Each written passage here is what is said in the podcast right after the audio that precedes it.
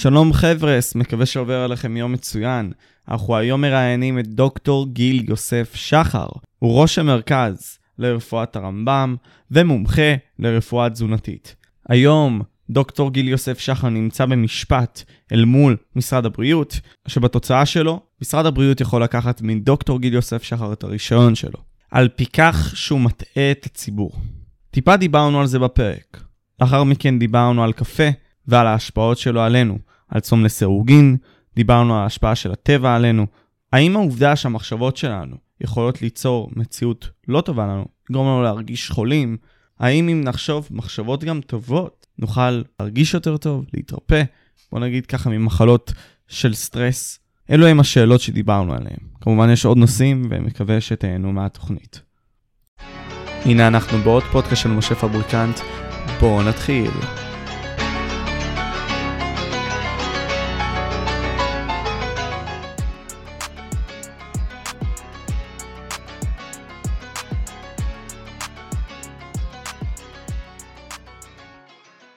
דוקטור גיל יוסף שחר, תודה רבה שאתה נמצא בתוכנית. שמחה. יש הרבה מאוד דברים שמאוד סקרנו אותי כשחקרתי אותך ונחשפתי אליך. על העניין הזה של הרפואה המערבית, שאתה מדבר בעצם שלמקרה חירום, סתם דוגמה, כמו נגיד סתם קריט, נגיד עכשיו נקרעת לי היד חס וחלילה, כן? אז מישהו יכול לבוא ולהציל אותי. אז יש לזה חשיבות. אבל במחלות כרוניות בעצם, יש לנו מין סוג של בעיה מסוימת ש... אנחנו לא יודעים איך לרפות אותם, או לפחות נותנים לנו כל הזמן תרופות, דוחפים לנו תרופות וכל מיני כאלה. אתה בסופו של יום מנסה להתייחס לזה בצורה יותר טבעית, איך לרפא את עצמנו בצורה יותר טבעית. עכשיו, אני הייתי שמח לדבר איתך על משרד הבריאות, ומה שקרה ביניכם, ובנוסף על כל העניין הזה של האג'נדה או האינטרסים של חברות התרופות, בכך שהם נותנים לנו תרופות כל הזמן. אז בוא נתחיל עם זה, כי ראיתי שמה שקרה לך, אה, באו והאשימו אותך בהרבה מאוד דברים. הבמה שלך. אה, כן, אה, קודם כל אה, שאלת פה כמה דברים, גם העניין שבאמת הרפואה המערבית והיכולת שלה לטפל במחלות כרוניות היא יחסית נמוכה, לא אגיד שהיא לא קיימת בכלל, אבל ברוב המחלות הכרוניות לרפואה המערבית אין באמת פתרון אמיתי.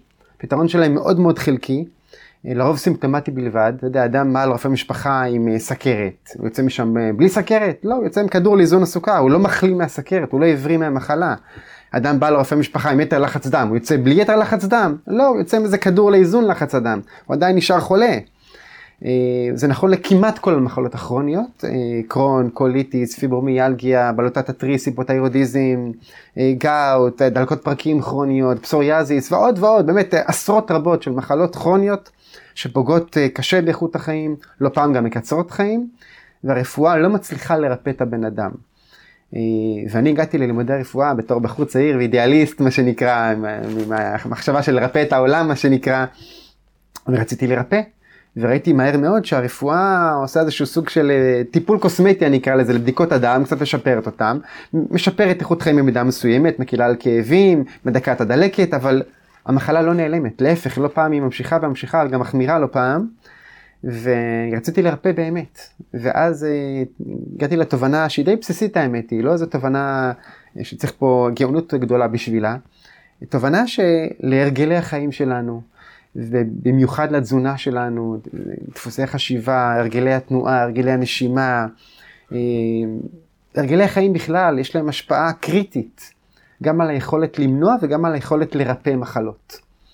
אה, ואז התמקצעתי בעולם הזה, התחלתי ללמוד את הנושא הזה ביסודיות מבחינה מדעית, קראתי אלפי אלפי מחקרים בנושא הזה, על הקשר בין תזונה לבין מחלות, על תנועה, על נשימה, על תוספי תזונה, צמחים, וגיליתי עולם ומלואו, עולם ומלואו שלא לימדו אותי בפקולטה לרפואה, תכף נגיע לחברות התרופות, מה ששאלת, הכל מתחבר. אה, עולם הרפואה התזונתית הוא עולם מגובה מדע.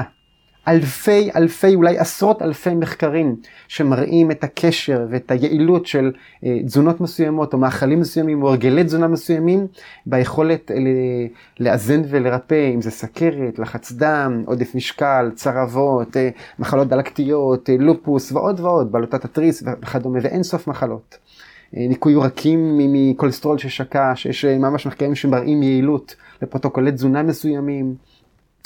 והאבסורד הגדול, שאתה לומד רפואה, למדתי בטכניון, אחד המוסדות היוקרתיים והנחשבים בישראל, ושבע שנות לימודי רפואה זה לא יומיים, ולא לימדו אותנו אה, פרומיל, כלום כמעט, אם, אם בכלל, על העולם הזה שנקרא רפואה תזונתית, על היכולת והאפשרות לרפא באמצעות מזון.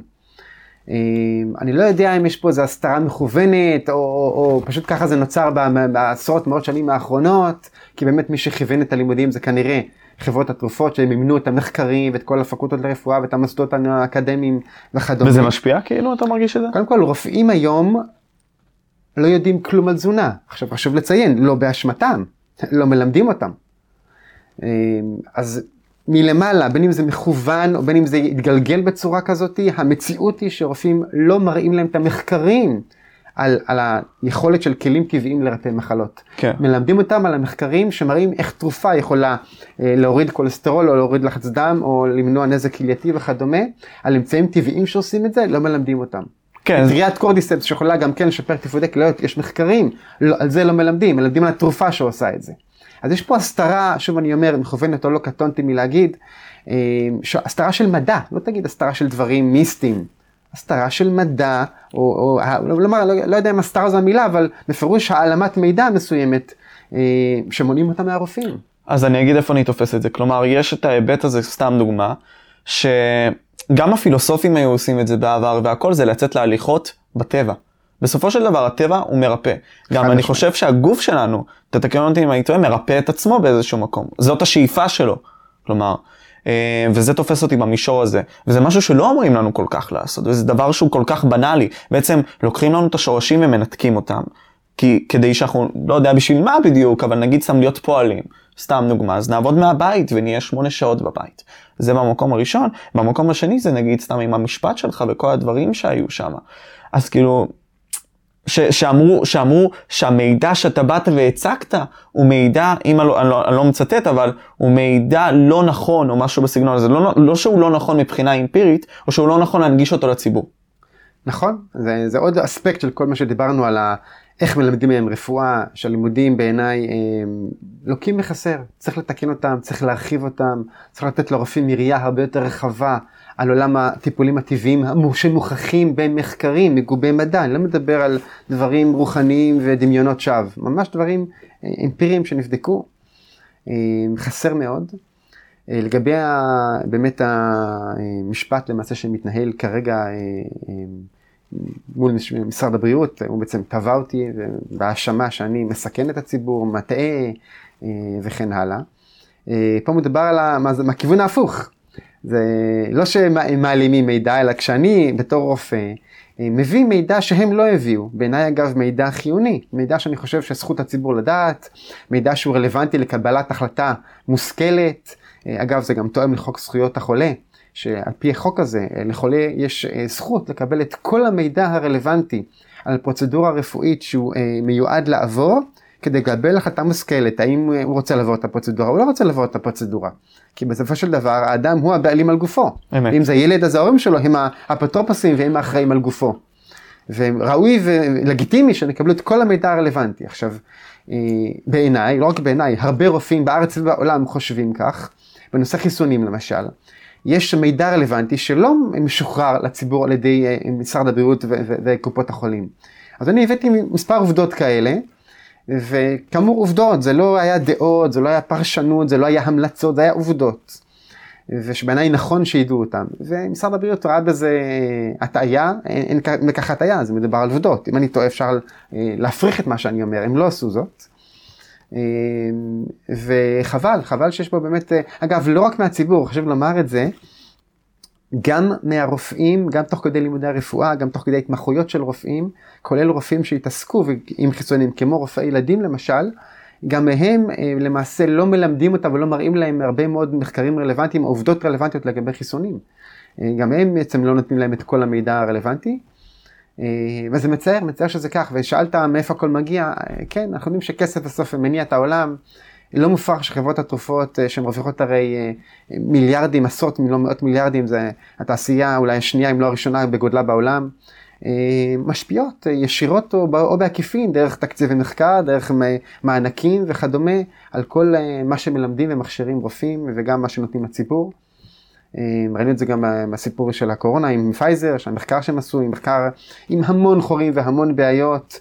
לא סיפרו את זה לציבור, כל איש מדע שקורא את המחקר של פייזר המקורי, שבעקבותיו התחילו לחסן, רואה במחקר הזה המון בעיות, הוא גם נקטע בשלב מאוד מוקדם, אה, בטענות, אה, לטעמי, לטענת רבים, אה, חסרות שחר. מתוך פחד שלהם להמשיך לגלות ולראות תופעות לוואי, אז אמרו, אנחנו לא רוצים לגלות תופעות לוואי, אז בואו נעצור את המחקר. אה, ועוד ועוד דברים שנעשו שם שלא נעשו כראוי. אה, אז כן, תעשיית התרופות היום אה, משפיעה בצורה מאוד דרמטית על הרופאים, בלי שהם תמיד מודעים לכך. אז בואו נדבר על זה, כלומר, אני אתן פה איזושהי גושפנקה הפוכה.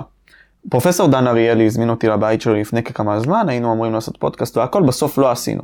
וזה מתקשר די לנושא הזה. הוא אמר את הדבר הבא, הוא אמר לי, תקשיב משה, בנוגע למדיניות הקורונה, הייתה פה מדינה, היה פה עולם בעצם, שלא ידע באמת את המגפה עצמה, לא הכיר אותה, והיה צריך ללכת ולנסות אותה. לא משנה מה, הניסיון הזה אומנם לא היה בטוח, כן, אנחנו ראינו את זה לפי אותם מחקרים שהיו לאותם ימים, אבל היינו צריכים לפחות לקחת את הסיכון הזה ולבחור את הרעל הפחות גרוע, שזה נגיד סתם לעשות חיסונים, שיש מצב שימותו אחרי כמה זמן, נגיד סתם המיוקרדיטיס, משפיע על אנשים והכל. אז אנחנו נעדיף לקחת את זה מאשר לא, שלא יהיה חיסון בכלל או שלא נשחרר אותו, ואחרי זה אנשים, יש מצב שימותו מזה. אתה מקבל את הטענה הזאת מדן אריאלי? קודם כל, לגיטימי שבחיים יש מצבים שבהם אתה צריך לקבל החלטה בתנאים של אי ודאות, שאין ודאות מוחלטת. לגיטימי, זה החיים אגב, בסדר. אבל קודם כל חובה לך לידע את הציבור גם בכך שמדובר בחיסון ניסיוני שלא נבדק עדיין כראוי לאורך זמן, להראות לו את הפגמים במחקר, להסביר למה המחקר נעצר אחרי חודשיים בלבד או שלושה חודשים בלבד. אה, הקהל צריך לקבל את המידע הזה. ב', צריך לא להסתיר את המידע על תופעות הלוואי שמתגלות, גם פה ניסו להסתיר. ג', צריך לבדוק מה, אתה יודע שאתה מתחיל לחסן את הציבור בחיסון אה, שהוא ניסיוני. קודם כל, אל תחייב, הרי פה חיוב, כן. היה פה סנקציות במקומות עבודה, אנשים שסירבו להתחסן, אז קל וחומר אם חיסון הניסיוני, אין לך זכות לחייב מישהו להתחסן. אתה הרי מודה שהוא ניסיוני והמחקרים עליו קצרי טווח והם חלשים ביותר, איך אתה מחייב כזה דבר? אה, ודבר אה, רביעי, אתה מחויב להקים מערכת ניטור איכותית לניטור תופעות הלוואי. גם זה לא נעשה בצורה יעילה ונכונה. אה, כי הם כנראה לא רצו לגלות יותר מדי דברים. אתה חושב? זו, שוב, זאת, זה, זה, זה איך שאתה חושב, כן, זאת זה, הדעה שלך. זו כבר דעה שהם אה, באופן מכוון לא רצו לגלות אה, דברים מסוימים או חששו לגלות. אני רואה את זה במחקר בעולם הרפואה בעוד מקומות שבהם לא עושים, נמנעים ממחקרים מסוימים כדי לא לגלות דברים שהם לא רוצים לגלות. Mm. הם מעדיפים לא לדעת מה שנקרא. מעניין, זה כאילו נוגד את השיטה המדעית די ששואפת בעצם לחשוף את האמת, או להגיע לאמת האמפירית, האובייקטיבית ככל האפשר. אבל אם חברה מייצרת מוצר, והיא לא רוצה לגלות שהוא אה, בעייתי, אז היא מעדיפה לא, לא לבדוק את הנושא הזה. זה לצערנו נפוץ מאוד. היה לך גם מין סוג של מחלוקת בנושא החיסונים באותה תקופה. וקודם כל אני רוצה לתת disclaimer, כן, אתה לא מתנגד חיסונים בכללי. לא באופן, אה, אה, כהכרזה כזאתי. אני תומך אה, בשקיפות לציבור. תנו להם את המידע. אגב, חשוב לומר, אני אומר את זה כאן בריש גלי, יש סיכונים בלחסן, ויש סיכונים בלא לחסן. אמת. יש סיכונים בשתי האופציות. נכון. איפה הסיכון גדול יותר? זאת השאלה. כן. כדי לענות עליה צריך את המידע, צריך את הנתונים, שלא תמיד לא גלויים ולא מפורסמים, אבל חד משמעית, יש סיכון בלחסן, יש סיכון גם בלא לחסן. אמת. חד משמעית, צריך לומר את הדברים, ואני לא מתנגד חיסונים, אני בעד שקיפות, אני בעד מידע, אני בעד בחירה מושכלת. אדם צריך לקבל, חיסון זה פרוצדורה רפואית. יש לה יתרונות? בוודאי. יש לה גם סיכונים? בוודאי. אין תרופה בלי תופעות לוואי. אמת. צריך לדעת את ה, מה, מה שיעור תופעות הלוואי, אבל הם לא בדקו את שיעור תופעות הלוואי. אז אני, אדם נאלץ לקחת פרוצדורה רפואית, חיסון, לא עולה ילדיו, בלי המידע הרלוונטי. או אפילו לא יודע שבדקו תופעות הלוואי בצורה נכונה ו- ואיכותית. אז הבסיס לפילוסופיה שלך זה בעצם הנגשת המידע, ולא בהכרח לקבוע איזושהי עמדה, בוא נגיד ככה, נחרצת. אני אגיד יותר מזה. אולי יתברר במחקר איכותי שהחיסונים בטוחים. ואתה תשנה את דעתך. מה זאת אומרת? אם, אם יהיה במחקר איכותי, חד משמעית, במחקר איכותי, שיבוצע כמו שצריך לבצע מחקר בטיחות על חיסון, אם יגלו ששיעור תופעות הלוואי בקרב המתחסנים זהה לשיעור תופעות הלוואי בקרב הלא מתחסנים. לדוגמה, שיעורי מחסנים תינוקות, לוקחים אותם אה, אלף תינוקות שנולדו בחודש נתון, אקראית, חצי מחסנים, חצי לא מחסנים. לדוגמה. בודקים תוך שנה, שנתיים, שלוש, כמה מקרי אפילפסיה פה, כמה פה. כמה מקרי אה, סכרת נעורים פה וכמה פה, כמה אוטיזם פה, כמה פה, כמה, מוות מער... כמה מקרי מוות בעריסה, פה ופה. רואים שהמספרים זהים, אין הבדל בין חיסנו או לא חיסנו, זאת אומרת שהחיסון בטוח, אני אגיד לכולם, רוצו להתחסן, חד משמעית, אבל מחקרים מהסוג הזה מעולם לא בוצעו על אף אחד מהחיסונים. כן. זאת אומרת, על אף אחד, כלומר, אנחנו הולכים לפוליו וכל מיני כאלה, לא בוצע? אף אחד מחיסונים שניתנים, אה, חיסוני השגרה, כולל פוליו, לא בוצע מחקר כזה כמו שכרגע תיארתי, שחילק את התינוקות באופן אקראי לשתי קבוצות ובדק מה קורה לכל קבוצה. אה, אז אין את המידע הזה. עכשיו, אדרבה, יכול להיות שיתברר שחיסונים מאוד בטוחים, שהם לא, לא מגדילים סיכון למוות בעריסה או אוטיזם או כל דבר אחר שהוא, או בעיות קשב וריכוז בגיל יותר מבוגר. אדרבה, בואו נעשה מחקר, נעקוב, תפרסמו את התוצאות, תוכיחו שהחיסון בטוח, ודאי שצריך להתחסן. אבל אם אין את המידע, אז אולי הוא לא בטוח. אז אולי מקטין סיכון לאיזושהי מחלה אה, ויראלית או חיידקית כזו או אחרת, אבל מגדיל סיכון לבעיות קשב וריכוז, אולי למוות בעריסה, אולי לעוד דברים אחרים. אנחנו לא יודעים בצורה חד משמעית, כי לא בדקו כמו שאמורים היו לבדוק. אה, אז אני לא נגד חיסונים, אני לא מתנגד חיסונים, אני בעד שקיפות, אני בעד מידע, אני בעד לא להתעלם מלחקור הדברים. וזה לוקח אותי באיזשהו מקום גם לאיזשהו לא היה ויכוח שהיה בינך לבין איזשהו פרופסור, אני לא זוכר את שמו, הוא היה כתוב אצלי פה, שכחתי. אה, זה היה בנוגע להם, לכל מה שקשור לחיסונים גם. אתה בעצם באת ואמרת את הדברים שלך, הוא בא וענה לך מנגד, ובעצם נוצר פה איזשהו קונזנזוס בעבורך, כן? כלפיך, לפני איזה שלוש שנים, שאתה בעצם לא אומר את האמת. שאתה מרחיק מהאמת או משהו בסגנון הזה, זה כאילו גם מה שמשרד הבריאות די יוצא עליך, שאתה בעצם מדבר דברי, דברים שהם לא נכונים פשוט ומנגיש אותם להמונים. דברי תעמולה כאלה ואחרים. קודם כל, אם אני אומר דברים לא נכונים, אני אשמח לתקן אותם. בואו שמשרד הבריאות או כל אחד אחר יראה לי איפה אני טועה, איפה אמרתי משפט שהוא לא נכון, ואני מבטיח ומתחייב לא רק לתקן את הטעות, אלא גם לפרסם את העצלות פומבית ותיקון פומבי וכן הלאה וכן הלאה. אדרבה. עם מי זה, מה שמו של אותו? חשוב לי רגע לומר, כן. המאמרים שכתבתי נמצאים באתר הרי. אה, קראו אותה מאות רבות של רופאים, אה, מאות אולי אלפי אנשי מדע, אנשים עם תוארים של PhD בביולוגיה, באימונולוגיה וכדומה. לא קיבלתי מייל אחד אה, מאיזשהו איש מקצוע, איש מדע, רופא, שאמר לי, תקשיב, המאמר שלך פה על חיסונים לצורך העניין, טעית, אתה אמרת פה עובדה לא נכונה, טעות, והנה הנה קישור שמוכיח שטעית, המחקר שמוכיח שטעית וכן הלאה. לא קיבלתי מייל אחד כזה. אם אני טועה במה שאני אומר, קל מאוד להוכיח את זה או להפריך את הטענות שלי. אה, אדרבה, אני לא מפחד שיראו לי שאני טועה. א', אני בן אדם, אולי גם טעיתי, גם זה יכול לקרות. אז אם טעיתי, תראו לי איפה טעיתי ואני אתקן. נכון לרגע זה, למרות שקראו את המאמרים האלה מאות ואולי אלפי אנשי מדע ורופאים, לא הראו לי, גם לא משרד הבריאות, איפה הטעות במה שהעובדות שאני כותב. ואתה מספר גם שיש הרבה מאוד אנשי אה, מקלעי פרופסורים, חוקרים וכאלה שמצדדים בך, אבל מאחורי הקלעים. לא בציבור, בוא נגיד נכון, ככה. נכון, יש לא מעט רופאים ואנשי מדע שבשיחות בארבע עיניים אומרים לי, אה, אתה צודק, אה, קראנו את המאמרים שלך, קראנו גם מעבר, קראנו מחקרים בנושא, אתה אומר דברים נכונים, אתה אומר אמת. הם אומרים לי בצורה גלויה, אנחנו לא נוכל אה, לגבות אותך פומבית. מדובר באנשי מדע ורופאים שהם חלק מהמערכת, מה שנקרא, או רופאים בבתי החולים, או אנשי אקדמיה במוסדות האקדמיים, שגם שם המשכורת זה מטעם המדינה הרי, שמאמנת את כל המוסדות האקדמיים. אה, והם לא יכולים לחשוב לעצמם אה, שהקידום שלהם ייפגע, או חלילה אפילו יפטרו אותם באמתלה כזו או אחרת. אז הם אמרו לי בצורה גלויה, אתה אומר אמת, לא נוכל לגבות אותך לא בכתב ולא בעל פה, אה, כי לצערנו מי שמעז להגיד, להביע ספק בנושא חיסונים, מיד מוכה, ראינו מה קרה לכמה מספר רופאים שהביעו דעתם על חיסוני הקורונה.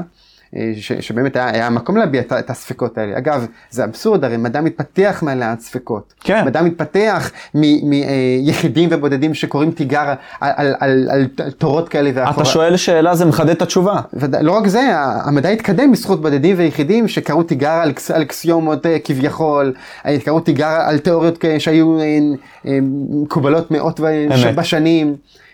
פתאום מנסים להשתיק רופאים ששואלים שאלות, שמביעים ספקות, ש... ש... אה, זה הפך מדע, זה הפך דמוקרטיה, זה הפך אה, חופש הביטוי. זה ממש אה, היה מצער ועצוב לראות שזה מה שקרה. אז תראה, אני בחור צעיר ואני רואה את הדברים מהצד ואני אומר לעצמי, השיטה המדעית עצמה, שאתה יודע, בסופו של יום אמורה לקדם אותנו, זאת השאיפה של הנאורות בעצם, שהאמת האמפירית הזאת תוביל אותנו לרמת חיים יותר טובה ועל פי כך נקדם את עצמנו על הכדור הזה ונבין אותו יותר, וזה היופי. מצד שני, אני מרגיש שהרבה מאוד מהציבור איבד את האמון או מאבד אמון בשיטה המדעית כפי שהיא מתנהלת היום. כלומר, כחלקה, כן? נניח, אני רואה דוגמאות כאלה, שאתה בעצם מביא תזה אחרת. לא אומר בהכרח אם היא נכונה או לא, אבל פשוט מציג אותה. אתה אומר, תשימו לב לזה. ואנשים באים ואומרים, אתה, אתה לא בסדר, אתה מביא תעמולה, כל הדברים האלה, ופשוט מנסים להשתיק אותך. אז אה, האם אתה חושב שבעצם הציבור עצמו, אה, בוא נגיד ככה, הספקות שלו נכונות כלפי השיטה המדעית עם איך שהיא מתנהלת היום? לצערי, בהרבה מקרים הספקות האלה, יש להם בסיס. אה, כי באמת, גם עולם המחקר, לצערנו, בשנים האחרונות יותר ויותר מושפע מה, מהכסף שמניע אותו, זה בעיקר אה, חברות התרופות שמממנות את רוב המחקרים. יש המון הטיה של מחקרים.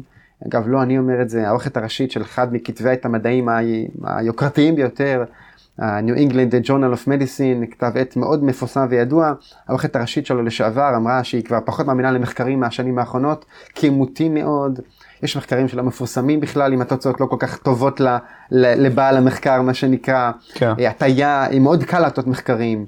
אה, אנחנו רואים מחקרים על אותו נושא עם תוצאות הפוכות, אנחנו רואים מטה-אנליזות עם תוצאות הפוכות, קל לבחור את המחקרים שאתה מכניס למטה-אנליזה שלך, לסקירה שלך, המון דרכים להטות אה, תוצאות ולהגיע למסקנה שאתה רוצה להגיע, באופן תכנון המחקר, בבחירת האנשים, בסינון, בהמון דרכים להטות מחקרים, וזה קורה, זה קורה. כי החברה רוצה להגיע לתוצאה שהיא מחפשת, היא לא רוצה לגלות, לגלות מה האמת על המוצר שלה או התרופה שלה, היא רוצה להראות שהמוצר שלה יעיל ובטוח. כן. זה, היא הציבה את המטרה, ואז היא ירתה את החץ. זאת אומרת, אה, אה, מה ש... שם צריך להגיע לשם, זה אלה תוצאות המחקר, בוא נראה את המחקר שהוא יגיע לתוצאות האלה. כן, כן, כן, כן. כלומר, אתה בא עם אמיתה כלשהי מלכתחילה ומנסה לכוון אליה בשביל נכון, להגיע אליה. אז זה לא שכל המחקר המדעי הוא כזה, נכון. אבל אה, לצערנו חלקו, חלקו חלק לא מבוטל כנראה. אז מה אנחנו צריכים לעשות, כלומר, הציבור, כפי שאתה רואה, מהדעה האישית שלך, כלומר, אנחנו רואים את אותם דברים. אנחנו בהרבה מאוד אה, ספקות כלפי אותם דברים. מה לדעתך אנחנו צריכים לעשות? קודם כל, אני חושב שהציבור, האנשים ששומעים אותנו, אנשים צריכים להבין שהם צריכים לקחת את האחריות לבריאות שלהם, לא להסתמך על, על הרפואה. הרבה מאוד אנשים, יש להם איזושהי בעיה רפואית, הולכים לקופת החולים, לבית החולים, לא משנה, לרופא המומחה, דוקטור תציל אותי, ת, הנה, תרפא אותי. אבל זה מי שאנחנו אמורים ללכת אליו, זה מה שאמרו לנו. נכון. זה כמו אבל... מורה או כמו נגיד מאסטר. נכון, נכון. אה, קודם כל לפעמים גם אין ברירה וצריך ללכת, ולכן ראוי גם ללכת, שלא יהיה הבנות. אבל במקביל להליכה לרופא, כדאי מאוד שהאדם יקרא על המחלה שלו, על הבעיה שאיתה הוא מתמודד, יחפש גם שיטות טבעיות, יקרא גם על זה, יקרא על תזונה, יקרא על תנועה, ילמד על הנושאים האלה, ילמד על כלים טבעיים, ילמד על תוספי תזונה, על צמחי מרפא. אלה כלים מאוד חזקים, אגב גם אה, צמחי מרפא ותוספי תזונה, אלפי אלפי מחקרים שמראים יעילות. רופאים לא לומדים מחקר אחד על הדברים הללו. שזה אבסורד שאין כדוגמתו, זה כלים שיכולים כפשוטו לתמוך בריפוי. אה, תוספים שמעלים המוגלובין ויכולים להחליף אה, עירויי ברזל למשל, ועוד ועוד דברים שמראים יעילות מאוד גבוהה. ולא חסר, כולל הורדת קולסטרול, כולל הורדת לחץ דם, לא פעם תוספים שיכולים להחליף תרופות חלקית או אפילו במלואו בחלק מהמקרים. יש כלים טבעיים. אז אני קורא למי ששומע אותנו, קודם כל ללמוד, ללמוד על כלים טבעיים, זה צמחים, זה תוספים, זה פרוטוקולים תזונתיים, זה אה, סוגי תנועה והתעמלות ותרגילי כוח מסוימים שעוזרים לשפר את כוחות הריפוי של הגוף. הלימוד על זה הוא חובתו של כל אדם. ולא להסתמך רק על המערכת הרפואית. אבל יש פה עניין מסוים, כלומר לא כל הציבור הוא ציבור חושב בהכרח. זה לא בהכרח אומר שהם בורים וטיפשים, כמו שפשוט, אתה יודע, אנחנו עובדים, ובהתאם לכך גם אין לנו הרבה מאוד זמן לבוא ולהתעמק במאמרים וממת האנליזות וכל מיני כאלה, וזה מאוד הגיוני. אז אתה אומר בסופו של דבר, הם כן צריכים לקרוא לבד, אבל איך? כלומר, איך היית מציע? זה, זה אתגר כלשהו. שאלה טובה. אני אומר בכנות, אין לי תשובה טובה לשאלה הזאתי. אה, לא כולם באמת מסוגלים לקרוא מחקרים באנגלית ולהבין אותם, לדעת איך לקרוא אותם, איך לחפש מחקרים בכלל. לרוב זה גם לא מונגש, זה לא... כמות החומר היא אינסופית, כן. ואיפה להתחיל לחפש וכן הלאה. אתה צודק, זה אתגר, אני מסכים לאתגר. אה, כן, יש מקומות, גם בישראל, גם בעולם, אה, לבוא ללמוד בצורה מסודרת על עולם התזונה, על עולם הצמחים, על תוספי תזונה. אה, אז אולי זה לא יהיה בכך ממוקד בהכרח רק למחלה שאתה מתמודד איתה, על מוני פלוני מסוים, אבל אתה תקבל יריעה מקיפה על עולם הריפוי הטבעי, על כלים טבעיים, ותוכל להשתמש בזה גם לאתגרים הרפואיים שאיתם אתה מתמודד.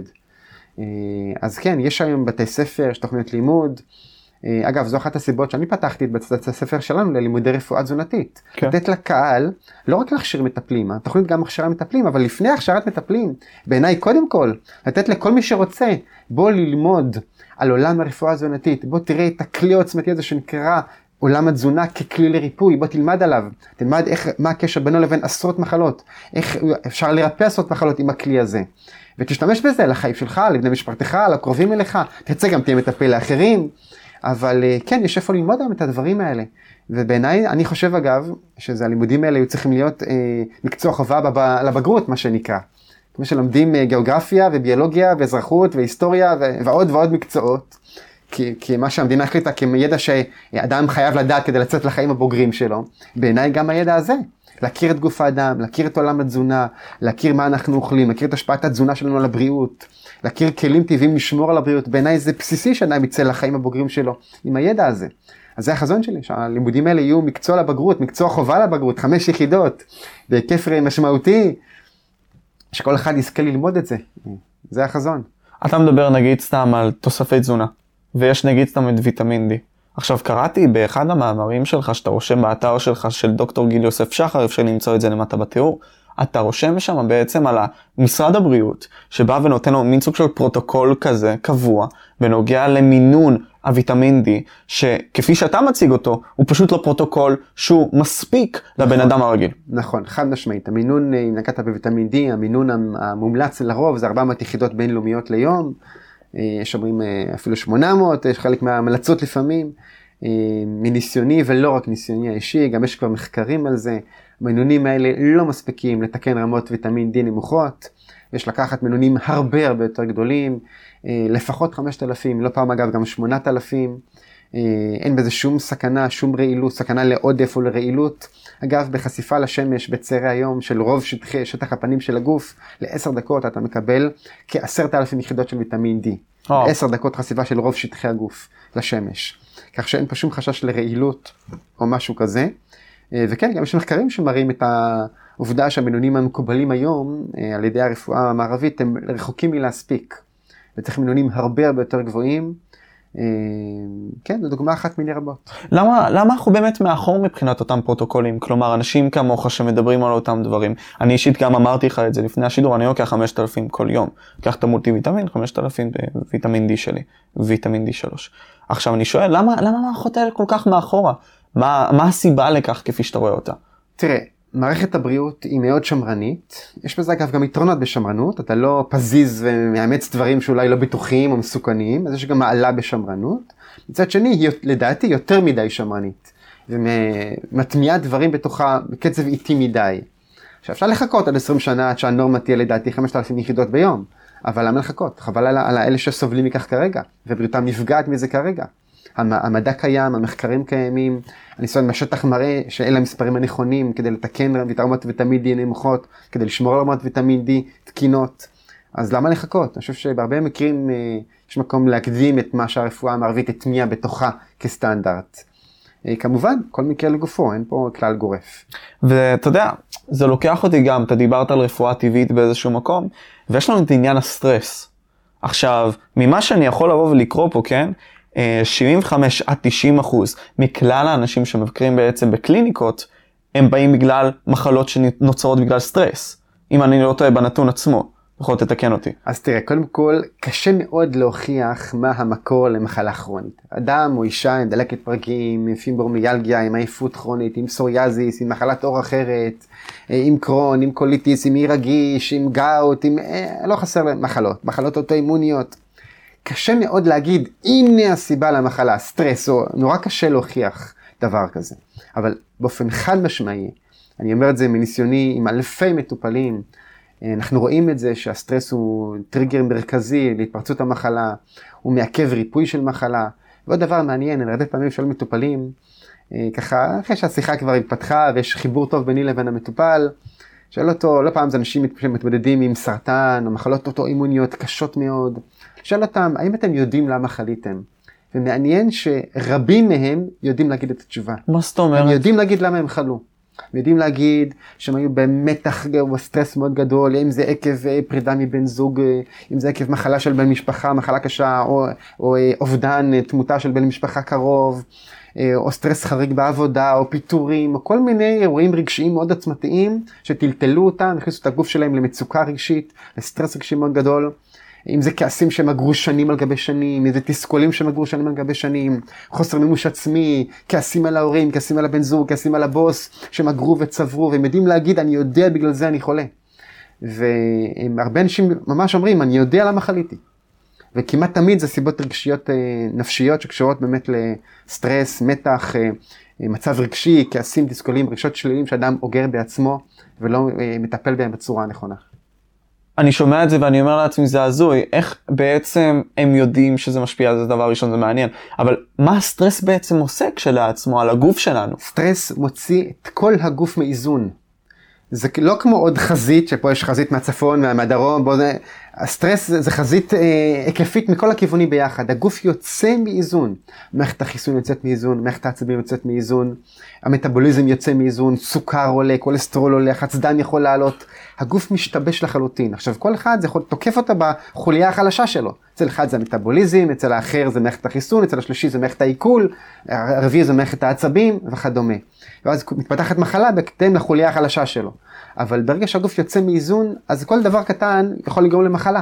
וקשה לגוף לרפא, כי הוא כבר הוא לא מאוזן, הוא בלי היכולת לרפא את המחלה הזאת. והוא בטבעיות מנסה לרפא את עצמו, והסטרס איכשהו בא ולא גורם לו לעשות את זה. תשמע, לטפל, אה, להילחם בחזית אחת, זה עוד איכשהו אפשרי, כן. בצבא. כן. אבל כשאתה מותקף מהרבה חסידות במקביל, כולל חזית פנימית, בתוך הגוף שלך, כן. הצבא לא פעם כבר אה, מאבד את האפשרות להילחם, זה מה שקורה בגוף. הסטרס הוא תוקף כל כך הרבה אה, מנגנונים בגוף.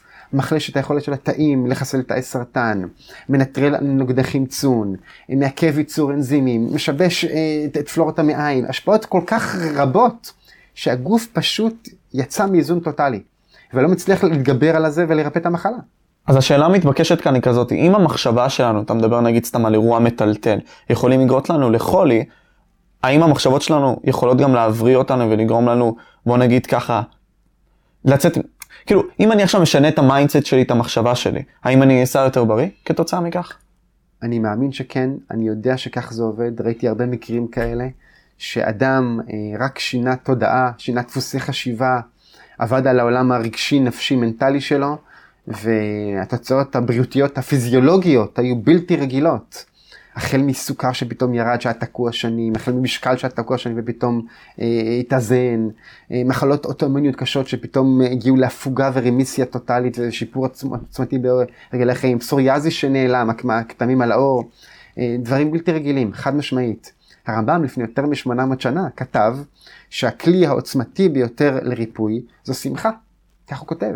הרמב"ם מעיד שהרמב"ם טיפל באלפי או לעשות אלפי חולים בחייו. הוא כותב לקראת סוף ימיו, אני מעיד, ראיתי במו עיניי, ראיתי רבים, הוא כותב, לא אחד או שניים. ראיתי רבים שהחלימו רק כי הם היו שמחים. עד כדי כך. עכשיו, תגיד, אוקיי, על זה כפתור לוחצים כדי להיות בשמחה, אז זו תורה שלמה. אבל אה, כן, זאת עבודה אגב, זה לא לחיצה על כפתור. יש הרבה כפתורים אולי שמפעילים אלמנטים כאלה של שמחה ומצב רוח טוב ושלווה נפשית פנימית.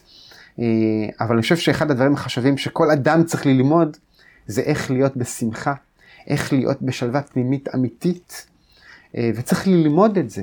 אנחנו לא נולדים עם הידע הזה בדרך כלל, או אם נולדנו אותו, אז אה, החיים השכיחו את זה מאיתנו, וצריך ללמוד איך עושים את זה, וצריך לתרגל את זה.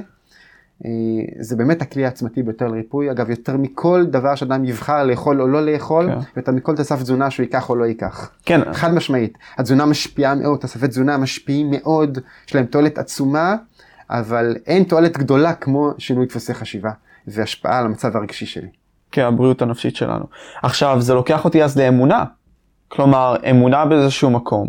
זה מין סוג של מנגנון כזה, לא משנה אם אנחנו עכשיו דתיים יותר, דתיים פחות, מנגנון כזה שנותן לך ביטחון כלשהו.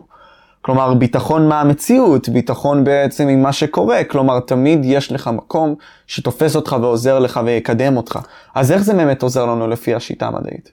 אני חושב שאמונה היא כלי מרכזי ואמצעי חשוב מאוד לריפוי. אה, קודם כל אמונה בכך שכל מה שקורה לי הכל לטובה. חז"ל אמרו, אין רע יורד מלמעלה. מלמעלה יורד רק טוב. לא תמיד אתה מפרש את זה כטוב, אתה גם לא תמיד חווה את זה כטוב, לא, אתה חווה את זה לא פעם כהפך הטוב, כסבל, כייסורים. אבל אדם מאמין, הוא לא, הוא לא מרגיש שזה טוב, הוא חווה כרגע ייסורים, אבל הוא מאמין שהכל לטובה. הוא מאמין שהכל זה בשבילו, למענו, כדי שהוא יצמח מזה ויתפתח מזה ויגדל מזה, ויגיע לשליחות האמיתית שלו כאן בעולם. הוא לא מבין איך ולמה, אבל הוא מאמין בזה. האמונה שהכל לטובה, כלי מאוד עוצמתי לעזור לך להתרפא. כי אם אדם לא מאמין בזה, אז זה בעצם קורבן של המציאות. אני, נפלה עליי מחלה, הווירוס החיידק, התאונה, לא משנה מה, הדלקת הכרונית, הגן הבעייתי שירשתי מההורים שלי, אני קורבן של הנסיבות. אם אתה חווה את, את, חווה את עצמך כקורבן של החיים, אה, זה מחליש את כוחות הריפוי, מחליש את האנרגיה שלך, הסיכוי שלך להתרפא הרבה יותר קטן. ולא אגיד לא קיים, אבל הרבה יותר קטן. אז זו אמונה בסיסית ראשונית. אם, אם תאמין שכל מה שקורה מכוון וקורה לטובתך, אז אני כבר לא, אה, לא הקורבן. אני לא מגיב למציאות, אני יכול להשפיע על המציאות, אני יכול ליצור את המציאות, אני מנסה להבין גם איך האתגר בריאותי שכרגע אני מתמודד איתו, מה הוא בא ללמד אותי, מה הוא בא לתקן בי, מה הוא בא לש... להצמיח בי, מה הוא תרם לי עד כה, מה הוא יכול לתרום לי בזכות האתגר הזה, דברים שאולי לא היו מתפתחים בי לולי האתגר הזה. אני מנסה להבין, למצוא את התועלת שבאתגר הזה. אה, זאת אמונה ראשונה בעיניי מאוד חשובה. אמונה שנייה זאת האמונה שאני אתרפא. הידיעה, הביטחון שאני אתרפא. חז"ל אמרו, וצריך להאמין בזה, אין אדם מקבל ניסיון שאין לו את הכוחות לעמוד בו. כן. אז אם קיבלתי ניסיון כמו התמודדות עם איזושהי אה, מחלה או אתגר בריאותי כזה או אחר, יש לי את הכוחות להתמודד איתו, לא אולי, בוודאות. כן. אז האמונה הזאת נוסחת בי כוחות, שאוקיי, יש לי פה אתגר מאוד קשה, אבל אני יודע שעם אתגר קיבלתי גם את הכוחות להתמודד איתו, אז אני אתמודד איתו. וכשנבראת אה, מחלה, נבראת איתה גם התרופה שלה. אז למחלה שלי, לאתגר שלי, אדם צריך לומר לעצמו, יש פתרון, יש תרופה. עוד לא מצאתי, אני אמצא, אני אחפש. אני קורא לאנשים לראות במחלה הזדמנות וקריאה לצאת למסע, מסע פנימי. להכיר את עצמי, להכיר את העולם, לחפש את הכלי שירפא אותי. אה, לרוב זה כלי שידרוש ממני גם בהרבה מקרים סוג של שינוי הרגלי חיים, מאמץ מסוים, זה לא יהיה לבלוע כדור ולהתרפא ברוב המקרים.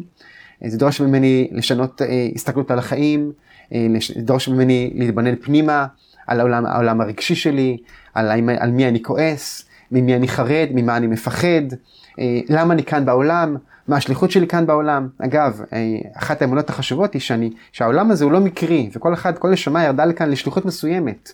אם יש לי כאן שליחות, אני רוצה למצוא אותה. כי אדם שלא מממש את השליחות שלו, בין אם הוא מודע לזה, בין אם לא, הנשמה מרגישה תסכול ומצוקה מאוד גדולה. היא ירדה לעולם והיא מבזבזת פה יום אחרי יום. הנשמה מודעת לזה, וזה משפיע גם על הגוף, בכבדות, בעצלות, בחוסר מוטיבציה, בלקיחת סיכונים לא פעם מיותרים כי אין משמעות לשום דבר בחיים, והמון המון דברים הרסניים שאנשים עושים לעצמם, כולל הרגלי הרס עצמי, אה, מחוסר משמעות וחוסר אה, מציאת השליחות שלהם. אז אדם צריך להאמין שאם אני פה, יש לי תפקיד בעולם. אגב, יש את האמרה הפופולרית, כל אדם יש תחליף. על פי היהדות זה בדיוק הפוך. לאף אדם אין תחליף. אין אף אדם שיכול להביא לעולם את האור שאתה יכול להביא לו. לכן אתה פה. ואדם צריך להגיד, אוקיי, אם אני פה, אני קריטי לעולם. יש אור שרק אני יכול להביא לעולם, אני צריך למצוא אותו. לא פעם זה אגב הכלי לריפוי. השליחות שלי כאן בעולם תעזור לי לרפא את עצמי.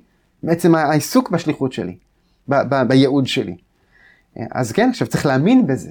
צריך להאמין שהעולם אה, הוא לא אה, מרק של אטומים שהתחברו בצורה אקראית, ו... כי אם כך, אז אין משמעות לשום דבר. כן. הכל מקרה, כל הקרעים, משמעות לכלום, אין שליחות, המילה שליחות לא רלוונטית, אף אחד לא שלח אותי לשום דבר, אין מי שישלח אותי. אבל אם אני מאמין שהעולם הזה מתוכנן ונברא, והנשמה שלי בחרה לרדת לכאן, ככה כתוב בספרי הקבלה, היא בחרה לרדת לכאן, יש לי כאן שליחות, והשליחות היא חלק מהריפוי שלי, הפיזי והנפשי, אני מאמין בזה, אני גם מחפש את השליחות שלי. אדם שמחפש משמעות לחיים שלו זה כלי עוצמתי לריפוי, זה כלי שעוזר לשרוד. אז זה מתקשר הרבה מאוד לפילוסופיה ו mindset בקטע הזה שלוקח אותנו גם לשיטה המדעית, כלומר אנחנו מדברים פה גם על עניין כזה של, אתה יודע, הסטרס הזה מעבר לכך גם, אנחנו מדברים פה על עניין, האמונה בסופו של דבר עוזרת מהסטרס הזה, מפחיתה אותו לכל הפחות, ובהרבה מאוד מהמקרים נותנת לנו מין סוג של תחושת שליחות כזאת, שאנחנו יכולים לעשות איתה הרבה מאוד דברים, זה גם יכול להיות בצורה יותר uh, מהצד שלנו שאנחנו יכולים ליצור, כלומר, להיות טוב בתחום מסוים, ככה זה יוצר אצלנו ביטחון עצמי, אנחנו מאמינים בעצמנו יותר. אפילו אם זה לפעמים מערער אותנו, אנחנו מאמינים בעצמנו. כמה באמת המדע מצדד במחשבה הזאת שאם המחשבות שלנו, סתם דוגמא, הן שליליות ויכולות לעשות לנו רע, אנחנו יכולים לחשוב מחשבות טובות ואנחנו נתרפא. כמה המדע מצדד בזה? אז לצערי לא נעשו מספיק מחקרים כמו שהייתי רוצה שיעשו על הנושא הזה, יש מחקרים על, על הדברים האלה. לצערי לא מספיק ולא מספיק גדולים גם ואיכותיים, אבל יש פה ושם מחקרים. אני חושב שאדם גם מרגיש את זה על בשרו. אדם רואה שכשהוא אה, בתקופות אה, מתוחות בחיים, במתח, לא ישן טוב, בחרדות, אה, סכנת פיטורים, מתח בזוגיות ועוד ועוד, הוא לרוב רואה גם לפעם שהוא חולה יותר, החל משפעת, דלקת גרון ועוד, אה, עייף יותר, חסר, חסר אנרגיה יותר, אתה מרגיש את זה בשרו. אדם רואה שכשהוא שמח, קיבל איזו בשורה באמת משמחת, הוא רואה כמה הוא מתמלא באנרגיה. וגם יבדוק לעצמו רמות קורטיזול, רמות הקורטיזול שלו יהיו נמוכות יותר, רמות הסוכר יהיו נמוכות יותר, הכל בגוף גם מתאזן. אה, כן, אנחנו רואים את זה, רואים את זה, אני יכול להגיד לך, אני רואה, רואה את זה מטופלים, על רמות סוכר, על רמות של לחץ דם, על רמות דלקת, שמשתפרות בצורה דרמטית, רק משינוי דפוסי חשיבה ועבודה רגשית. דיברנו על דפוסי חשיבה, אני לוקח אותנו ללקטים עכשיו, והלקטים בעבר, וזה משהו שאני לומד עכשיו בקיצור תולדות ההיסטוריה של יובל נוח הררי, הם היו צדים בערך 6 שעות, משהו בסגנון הזה, זה מה שהם היו עושים בערך. לא כמה שעות, אוקיי. לא, אבל לא, זה, זה, אבל... לא, בערך, זה מה שהוא אומר, בערך בין 6 נראה לי ל-9, משהו אוקיי. בסגנון. כן, טוב, נכון, נכון, אתה צודק, תחדד אותי, זה מצוין. הבעיה היא, וזה גם מתקשר למערכת הבריאות שלנו, כלומר, שאנחנו לא, נגיד, כל העניין הזה של אימונים והכל זה דבר טוב, אנחנו כמעט ולא הולכים, זה יוצר הרבה מאוד מחלות, כדוגמה. תשמע, אני הייתי רוצה, אני חושב שצריך להתחיל מבתי הספר, מהגנים. אני לא רואה סיבה למה שלא תהיה שעה ביום של שהייה בטבע, בבתי הספר, מקצ... מקצוע תקרא לזה. תעשו את השיעור בטבע, תעשו משחקי חברה בטבע, תקראו סיפור בטבע, תקראו ספר בטבע, שהמורה ילמד בטבע, שעה ביום, תחת כיפת השמיים, גם אם אין טבע ליד הבית ספר, אז אפשר לעשות אגב גינות ומדשאות וגינות מרפא וצמחים ושתילה, אה, לפחות תחת כיפת השמיים. בעיניי זה חיוני מאוד. עד כמה זה חשוב? כלומר, סבא, אנחנו מדברים על זה, הפילוסופים היו עושים את זה, הלקטים היו עושים את זה. למה זה חשוב? חשיפה לשמש זה לא רק ויטמין D כמו שכולם יודעים. לא, אני מדבר ממש לצאת לטבע, כלומר להיות ליד הדשא, להיות... שמע, כשאתה, כשאתה, יש לזה הרבה מאוד מנגנונים איך זה יכול להשפיע על גופנו ובריאותנו. קודם כל, עצם החשיפה לטבע, למרחבים, משחרר את משהו בנפש. אדם יוצא לטבע, לטייל, רק המרחב פותח לו משהו בנפש, הוא מרגיש פתאום את ה... את ה מרגיש את העולם. והנפש מתרחבת, ושמחה. אה, אגב, היפנים אה, קוראים לדבר הזה forest medicine, ריפוי באמצעות יערות.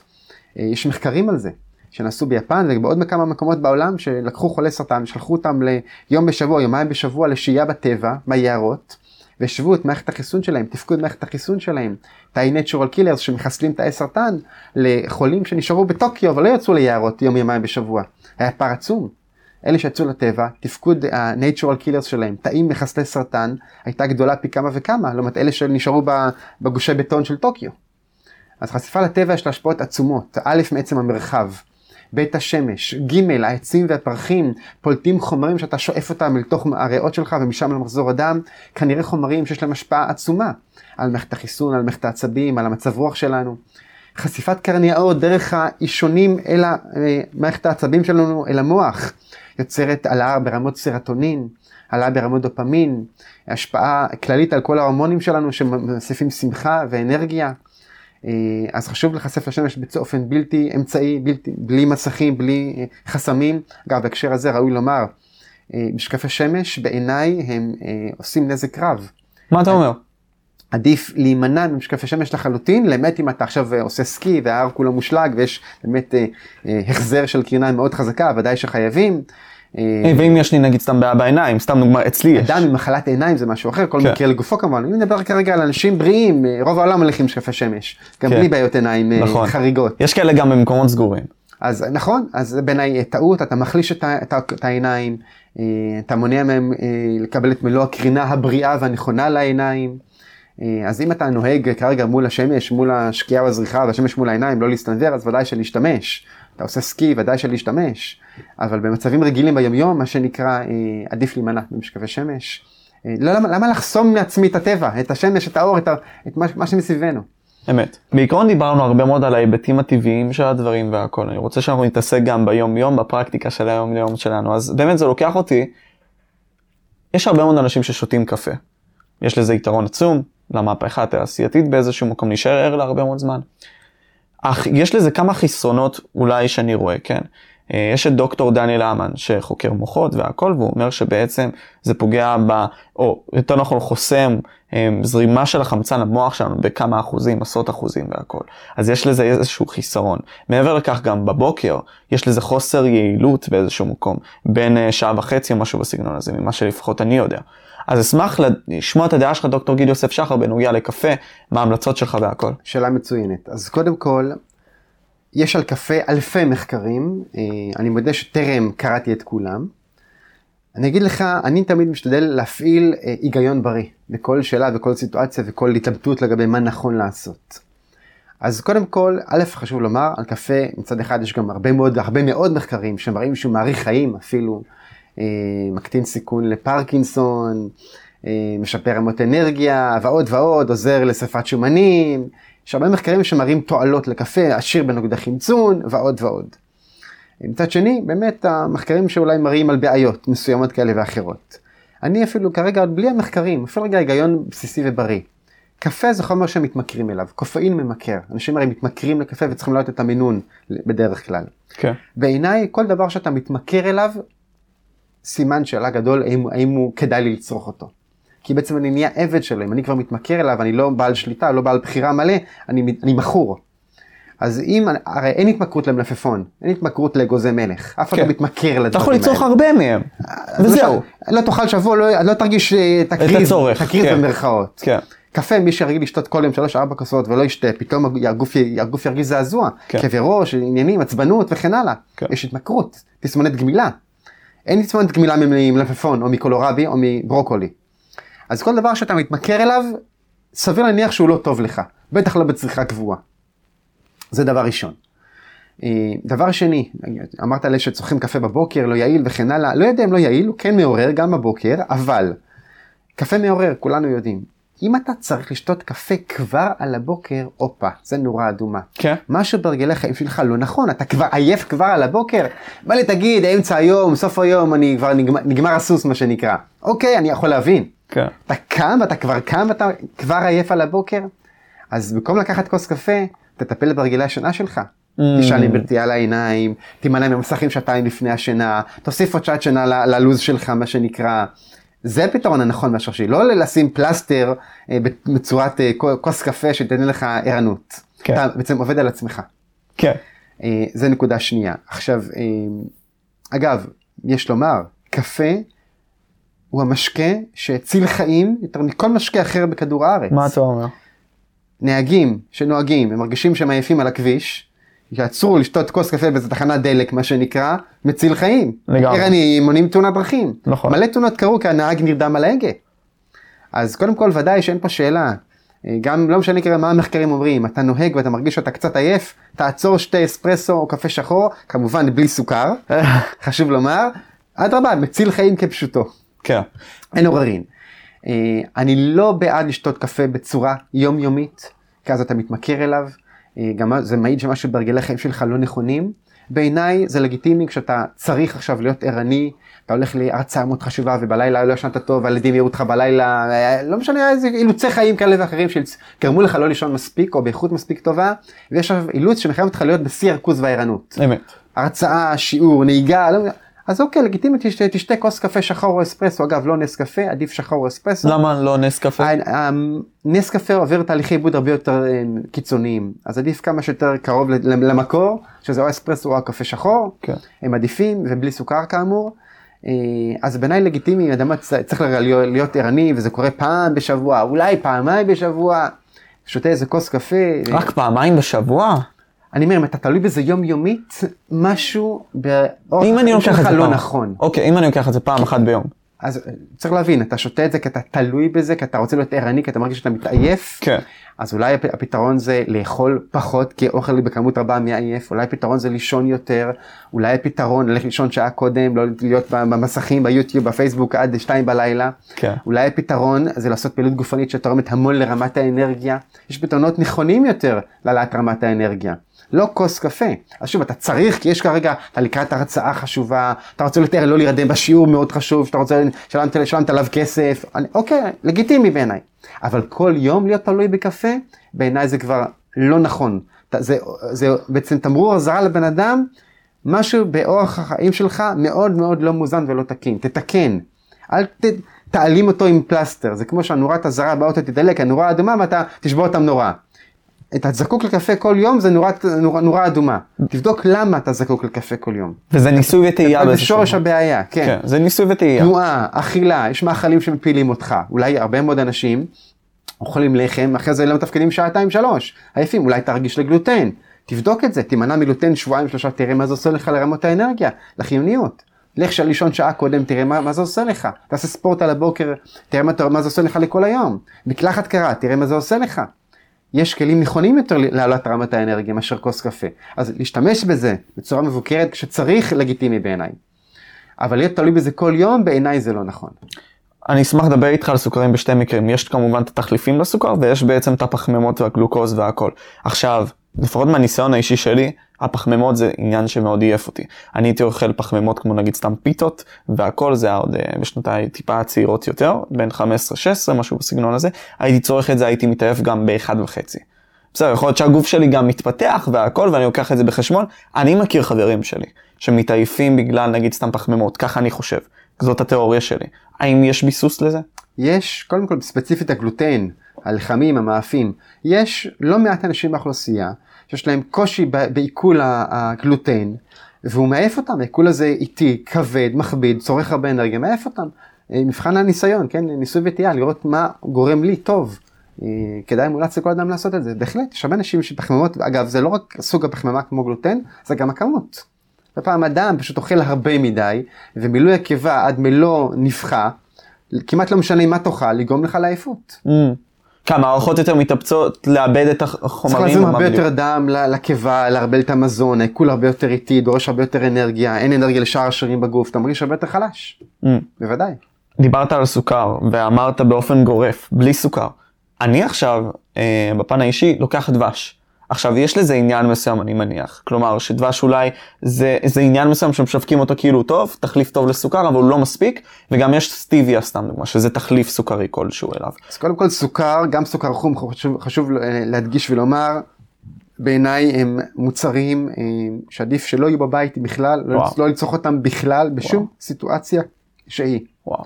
בטבע אין סוכר, אין קילו סוכר בטבע שמחכה לקוף או לכל בעל חיים אחר לקנות, אין דבר כזה בטבע. כן. יש פירות בטבע שיש בהם סוכר, אבל זה פרי שלם, ויטמינים, מינרלים, סיבים, זה לא קילו סוכר, אין כפית סוכר בטבע. כן.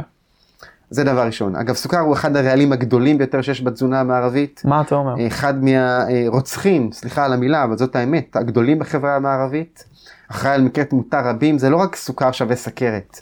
סוכר מאיץ שקיעת כולסטרול, זה אומר שמחלות לב, שזה רוצח מספר אחד בחברה המערבית, שבץ מוחי, שהוא גם לפגיעה קשה באיכות החיים וגם לתמותה, אה, נובעים מהיצרות עורקים שנובעת משקיעת כולסטרול, שנובעת בהרבה מאוד טעמים עקב רמת סוכר לא מאוזנת וגבוהה מדי. אז הוא אחד החומרים הרעילים ביותר לגוף האדם, כשהוא בא ככפית סוכר, אז משקאות קלים, עוגות, חטיפים, ממתקים, שוקולדים, כל מה שמכיל סוכר, עדיף, אני אומר לציבור המלצה מכל הלב, להימנע לחלוטין, לשמור את זה ל... איך אומרים, בפעמים בודדות בשנה ככה, כן, יום נישואים, יום הולדת, פעמים בודדות בשנה, לא יקרה כלום מה שנקרא. כן. אבל לא בצורה סדירה בתזונה ודאי שלא. לגבי דבש, אז דבש כבר יש בטבע, קודם כל זה טבעי, זה לא משהו סינתטי, אבל זה נוזל, אה, אומנם צמיג, לא נוזל נוזלי, אבל צמיג, אבל גם עתיר סוכר.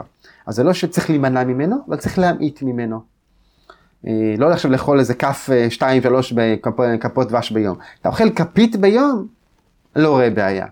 אוקיי. אבל לא הייתי עובר את הכפית ביום. כן. וסטיביה, סתם דוגמה, כתחליפים כאלה. הסטיביה תלוי איך משתמשים בה. קודם כל, אה, אם אתה לוקח את עלי הסטיביה עצמם, אה, ממולל אותם, או משאיר בתוך כוס תה, לא רואה בזה שום בעיה. היום נמכרים גם תמציות של סטיביה בנוזל שהוא תמצית מרוכזת מאוד. אה, פה יש לי סימני שאלה, אני מודה, אה, כי סטיביה אין בה סוכר, יש בה אבל חומרים אחרים שמגרים את חשני הגלוקוז בלשון שלנו ואתה מרגיש מתיקות אבל אין בזה סוכר. עכשיו פה ושם תשתמש, אם מישהו ישתמש בזה אני לא רואה בעיה. כצריכה קבועה אני כן רואה סימן שאלה מאוד גדול, כי אתה בעצם מרמה את המערכות של הגוף. אה, הגוף, אתה מרגיש מתיקות, אבל לא נכנס סוכר. הגוף ציפה, הגוף יודע שאם הוא מרגיש מתיקות, מגיע סוכר. פתאום הוא מרגיש מתיקות ולא מגיע סוכר. אתה בעצם עובד עליו. ויש סבירות גבוהה שזה יכול ליצור שיבוש בהורמוני הרעה והשובע, ולגרום לאכילה מוגברת, אפילו לעלייה במשקל, ושיבוש במאזן ההורמונלי שלנו, כשאתה בעצם מרמה את הגוף. הגוף יודע שמתיקות שווה סוכר, ככה זה בטבע. וכשפתאום שזה לא ככה, זה לאורך זמן יכול ליצור אולי בעיות, לכן הטיפות המרוכזות האלה ככה בשביל להמתיק, לא הייתי משתמש בצורה קבועה, מדי פעם לקינוחים, שאתה לא אוכל את הקינוח כל השבוע, רק בשבת איזה עוגה עם אם השתמשת בסטיביה, או בממתיק אחר שהוא לא סוכרי, כמו אריטריטול או ממתיקים אחרים. כן. אז uh, כל עוד שוב זה פעם ב, וזה לא משהו קבוע בתזונה, זה סביר בעיניי, לא כמשהו קבוע. הבנתי. עכשיו, יש אנשים כמו נגיד סתם אורן באפט, עכשיו אנחנו מדברים יותר על דיאטה כזאת שהיא לא בריאה, והוא צורך הרבה מאוד המבורגרים וכל מיני כאלה של מקדונלדס. עכשיו, אני לוקח את זה בתיאוריה הזאת של הפחתת הסטרס. כלומר, הוא מתעסק בהרבה מאוד בחירות, מחושבות, והכל יכול להיות שהוא גם משקר לציבור, כן? זה גם יכול להיות. אבל אני אומר, אם נגיד אכילת אוכל לא בריא, בהכרח מפחיתה לי את הסטרס, ואתה אמרת שהרמב"ם... אכילת אוכל לא בריא מפחיתה סטרס? יכול, יכול, לא יודע אם יש היפותזה. זו אמירה שאני לא יודע אם היא נכונה. אתה, אתה, אתה לא חושב? אכילת אוכל לא בריא תפחית סטרס? אני, אני לא יודע, אני שואל. למה אתה אומר את זה? למה שאכילת אוכל לא בריא, כמו נקניקייה, סתם אני אומר, תפחית סטרס? למה? כי אתה רוצה את זה, סתם דוגמא, אתה, יש בך חשק לזה, כי אתה מתעסק בפעילות מאוד מרובה, וזה מה שאתה רוצה. אני לא יודע, זה סתם היפותזה. זה סיפוק של תאווה מסוימת שיש לך למה על תום האכל, אבל האם זה יפחית רמות סטרס? אני לא חושב. אתה לא חושב? לא. הבנתי. אז הוא פשוט עושה דבר לא בריא, הוא פשוט אוכל דבר לא בריא. הוא אוהב את זה, כן. טעים לו, הוא רוצה להתענג, כמו כולנו אגב, כולנו רוצים עונג בחיים, והוא מכריע אה, לפעול על פי מה שמענג אותו ולא על פי מה שבריא בטווח הארוך. הבנתי, הבנתי. עכשיו... אני מניח שהוא יודע שעדיף לאכול אה, אה, שועית ירוקה וברוקולי ולא המבורגר עם אה, גבינה, עם לחמניה מקמח לבן. כן. אני מניח שהוא יודע את זה, כן. אבל מעדיף לבחור את ההמבורגר עם הקמח הלבן וכן הלאה, והקטשופ עם עתיר הסוכר, כי זה יותר טעים לו, יותר מענג אותו. יש לנו כוח בחירה. אגב, אחד הרעיונות החזקים ביותר ביהדות זה האמונה והידיעה שלאדם יש בחירה מלאה על הרגלי חייו, על חייו בכלל, כל בחירה שאתה עושה בחיים. נכון. ויש לנו את אחד מהצומות המפורסמים האלה שעכשיו מדברים עליו, זה צום לסירוגין. אני נגיד סתם מנסה לאמץ אותו ככל האפשר, אני עושה ל... לרוב 12-12 כזה. אבל גם לא כל הזמן. סתם בשביל לאפס את מערכת העיכול שלי, ואפשרי גם לדבר על זה, מה החשיבות של מערכת העיכול שלנו, כמה היא גורמת לנו למחלות וכל הדברים האלה. קודם כל, אני חושב שיש המון פרוטוקולים, יש לומר, של צום לסירוגין, הרבה מאוד פרוטוקולים שונים. אה, אני חושב ש-12-12, כלומר לרכז את שעות האכילה 12 שעות ביממה, 12 שעות אה, לא לאכול כלום, זה אה, מעולה, זה המינימום בעיניי, כלומר, ואני חושב שחשוב להקפיד על לפחות 12 שעות מסוף ארוחת הערב עד ארוחת הבוקר, לפחות 12 שעות, אני מדבר כמובן רק על אנשים מבוגרים, ילדים הכללים שונים, יש להדגיש ולומר. ואדרבה, להרבה מאוד אנשים יהיה נכון לצמצם את שעות האכילה ל-11 שעות, ואז 13 שעות של אה, צום, אפילו אה, ל-10 שעות, ואז 14 שעות של צום, 10-14, 10 שעות אכילה, 14 שעות צום, וגם אפשר להגיע ל-8-16, 8 שעות אכילה, 16 שעות צום. האם צריך כל יום להקפיד על 8-16? התשובה היא לא בהכרח. אני כן פה נוטה מאוד אה, אה, להיות קשוב לגוף. אני חושב שצריך לאכול את ארוחת הבוקר כשאתה מרגיש תיאבון בריא לאכול ארוחה. לא כשנדמה לי שאני רעב, לא כי הגיע שעה תשע וכבר צריך לאכול, אלא לחכות להרגיש רעב לארוחה, תיאבון בריא מה שנקרא. אה, לרוב זה יקרה לא לפני שחלפו 12 שעות משעת ארוחת הערב, לרוב. אה, וגם אם כן הייתי מחכה את ה-12 שעות בוודאות, גם אם אני קצת רעב לפני שעברו אותם 12 שעות. אה, לרוב האנשים אגב יהיה נכון לחיות ב-10-14. השעות צום הארוכות האלה יש להם יתרון עצום. הן באיזון רמת סוכר, הן באכילה מופחתת, הן באיזון הורמונלי ומטאבולי. אמ, אני בעד מאוד לתת את המנוחה הארוכה הזאת למעיים, למערכת העיכול שלנו. של לפחות 12 שעות כאמור, רצו אפילו 14, מדי פעם גם 16 אולי. כאמור, לא חובה כל יום 16 שעות, יום כן, יום לא, פעם בשבוע, לפי הרצון, החשק, לא מתוך אה, עול ולהשתעבד לזה וגם לסבול מזה, הכל צריך להיות בסך הכל בלי סבל בדברים הללו, אחרת לא נתמיד. אבל בגדול שעות המנוחה הארוכות למעיים הם דבר מאוד מאוד בריא. אה, לחידוש שרירית המעיים, לריפוי דלקות במעיים, לשיפור הספיגה, לפלורת המעיים שלנו, לתחושת אנרגיה, לחיוניות. אה, אני מאוד בעד הפרוט... הפרוטוקולים הללו בסך הכל. אז בוא נרחיב על זה, כלומר על צום לסירוגין. יש לזה יתרון שלפחות אני תופס אותו, אני נגיד סתם אוכל דיאטה של יותר שומן גבוה וחלבון אה, גבוה, סתם, אני מוריד מאוד בפחמימות, וזה מגיע לי ישר לשכבות שומן. אז כשזה שורף לי את זה, אני מרגיש מאוד יציב במהלך היום.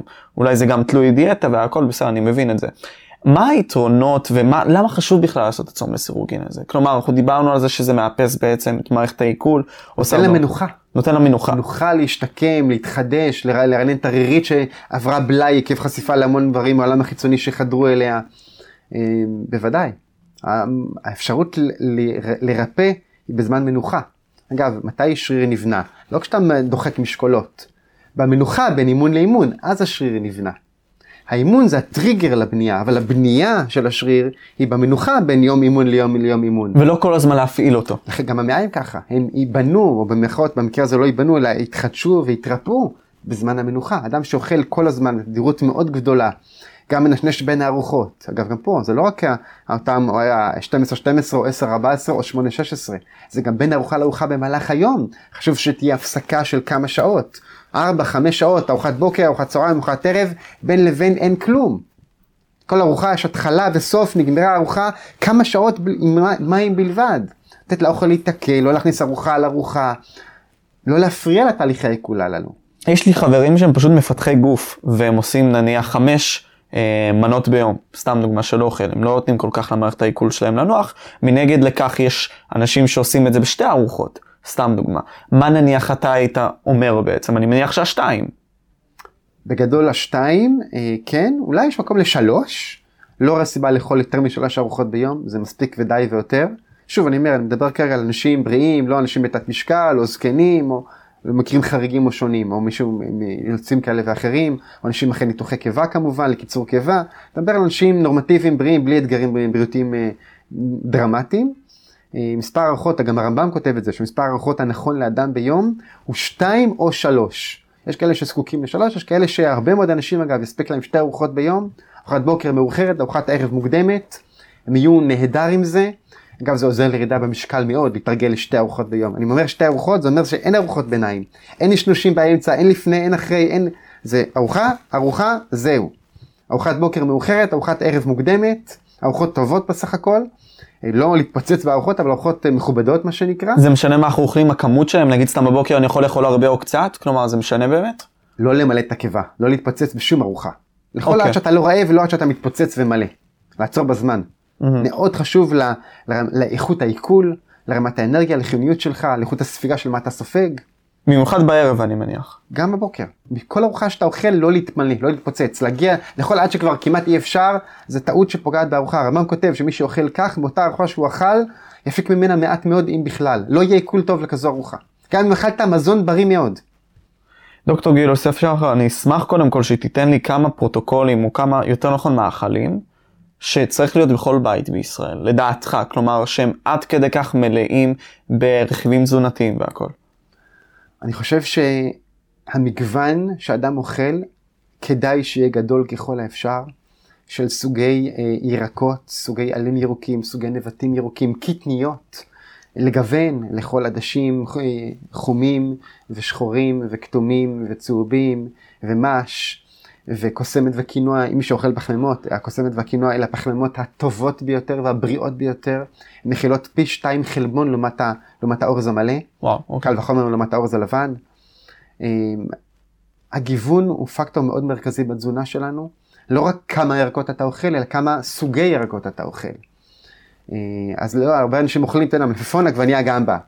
מעולה, אבל להוסיף נוסיף לכם אה, גזר וקרישה ובצל סגול וגבעולי סלרי ואספרגוס וקולורבי ו- וסלק ו- ולהשאיר את, ה- את התפריט שלכם וחצילים וקישואים ולהשאיר את התזונה בכמה שיותר סוגי ירקות ופירות ועלים.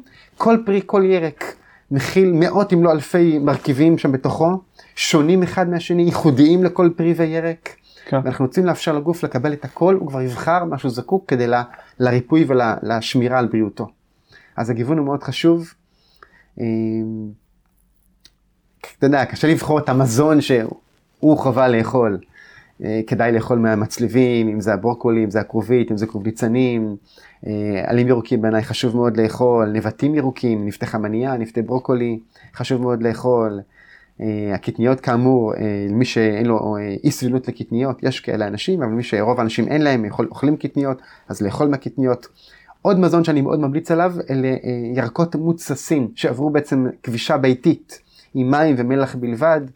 הם מכילים המון חיידקים פרוביוטיים לשמיר על בריאות המעיים שלנו.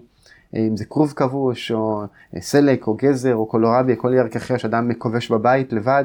יש שם הרבה מאוד אתרים שמלמדים איך לעשות את זה, בצורה בחינם, איך מתסיסים כרוב או כל ירק אחר. מומלץ וחשוב בעיניי. אה, ובעיקר להימנע, להימנע מהמזון המתועש, המעובד, המשקאות הקלים, המאפים, החטיפים, הקמחים הלבנים. את אלה להוציא מהבית, להוציא מהחיים, לשמור אותם באמת לאירועים חריגים מאוד בחיים שלנו. זה יותר באמת, כלומר, צמחוני טבעוני, מה שאתה אומר פה, אם אני, אם אני לא טועה. כלומר, לא אתה לא בהכרח. ציינת בו בשר. לא, לא, נכון, כי אין חובה לאכול בשר, אבל יש גם אגב מעלות באכילת בשר, לרוב האנשים לפחות. אה, בשר הוא מזון אה, tricky אני קורא לזה. יש לו יתרונות, חד משמעית, יש לו גם חסרונות. א', כדאי וחשוב לדעתי להכיר את היתרונות והחסרונות שלו. אה, זה לא על רגל אחת, אנחנו מלמדים אה, בלימודי הרפואה התזונתית אה, שעות רבות על, יש אה, הרצאה שלמה רק על בשר, שלוש שעות רק על חלב, על ביצים, על דגים, כל. כזה נושא, זה, זה כמה שעות של להכיר את המזון מכל צדדיו. כן. מה הוא מכיל, ההרכב, המחקרים, היתרונות, החסרונות, איזה רעלים יש בו, איזה רעלים אין בו, למה, למה, מה יש בו שאין במקומות אחרים, מה אין בצומח, הבדלי הספיגה בינו לבין המזון הצמחי, זה עולם שלם. אה, רוב האנשים כדאי שיאכלו גם מזון מן החי במידה מסוימת. אה, צמחונות וטבעונות אגב, יש, בה, יש לאורך החיים הזה הרבה מאוד יתרונות, אבל הוא גם אורח חיים מאתגר ודורש דיוק. ואדם שלא יודע לחיות אורח חיים צמחוני טבעוני בריא, עלול להזיק לעצמו יותר מאשר להועיל. וראיתי בקליניקה עשרות רבות של מקרים של צמחונים וטבעונים, שפשוט הפסיקו לאכול מזון מן החי, אבל לא ידעו איך להשלים בצורה נכונה מהצומח מה שחסר להם, והגיעו עם חסרים תזונתיים מאוד מאוד קשים ופגעו בבריאותם. אז רוב האנשים כן נכון להם לאכול מזון מן החי, תדירות האכילה של מזון מן החי כבר שונה מאדם לאדם, תלוי מה עוד אתה אוכל, איך אתה מקפיד לאכול וכן הלאה. אה, כן כדאי לבחור אה, מזון מן החי בריא ככל האפשר, אם זה ביצים אורגניות, אם זה אה, בשר רצוי, ש- אה, בין עוף אורגני, או מי שאוכל בקר, אז בקר שראה באחו ככל האפשר. ו... כלומר, כמלאים בכימיקלים וכל כן, מיני כן, כאלה. להפחית את כמות החשיפה לרעלים, כמובן, בהחלט. זה, זה... יש כאלה שעושים פשוט את הדיאטה הקרניבורית הזאת וטוענים גם, אתה יודע, יש פחות ביסוס מחקרי לזה אני מניח, כן? אבל טוענים שזה מרפא להם הרבה מאוד מחלות כרוניות שיש להם והכל, נגיד סתם יש את ג'ורדן פיטרסון עם ביתו מיקיילה, שזה בא ופתר לה הרבה מאוד מחלות כרוניות כאלה ואחרות. איך אתה מסתכל נגיד סתם על אותה דיאטה קרניבורית? אז קודם כל אני פתוח לכל דבר. אני חושב שאיש מדע אמיתי צריך להיות פתוח לכל דבר, גם אם זה נראה לו הזוי, מופרך, לא הגיוני. רגע, בוא, בוא, ת- לפני 180 שנה, 200 שנה, לשטוף ידיים לפני ניתוח היה נראה הזוי לרופאים. נכון. כי לא חיידקים, וזה שאמרת להם, חבר'ה, לא לשטוף ידיים, זה הורג את החולים שלכם, זה היה נראה הזוי ולא קשור למציאות בכלל. להיות פתוח לכל דבר. אמ, דבר שני, עם תוצאות, מה שנקרא, אי אפשר להתווכח. אני גם מכיר אנשים אגב שעברו לתזונה קרניבורית, קרניבורית של בשר בלבד ודיווחו על שיפור דרמטי בכל המדדים שלהם ובבריאות שלהם ובעיות בריפיות שנפתרו. אז עם תוצאות אני לא מתווכח, עם הצלחות מה שנקרא לא, לא מתווכחים. יחד עם זאת, האם נכון ככה לחיות כל החיים? אני לא יודע. אולי אה, כפרויקט לחודשיים, שלושה, ארבעה, כמשהו שיכול לסייע לעודד ריפוי, אם זה עוזר, אדרבה.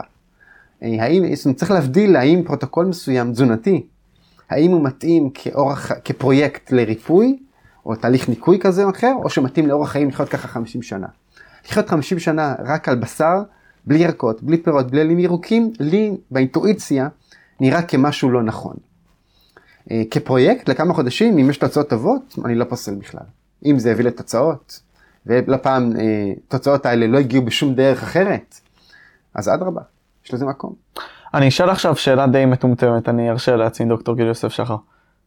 אם הייתי רוצה לחלות, בסדר, במכוון, כן? אה, איזה דברים היית אומר לי לעשות, אם הייתי רוצה לחלות במכוון, איזה דברים? בעיקר אה, להתעצבן על כל דבר, אוקיי. לכעוס על כל מילה שאומרים לך, להיות ביקורתי כלפי כל העולם ועצמך, בעיקר כלפי כל העולם, להאשים את כולם בצרות שלך.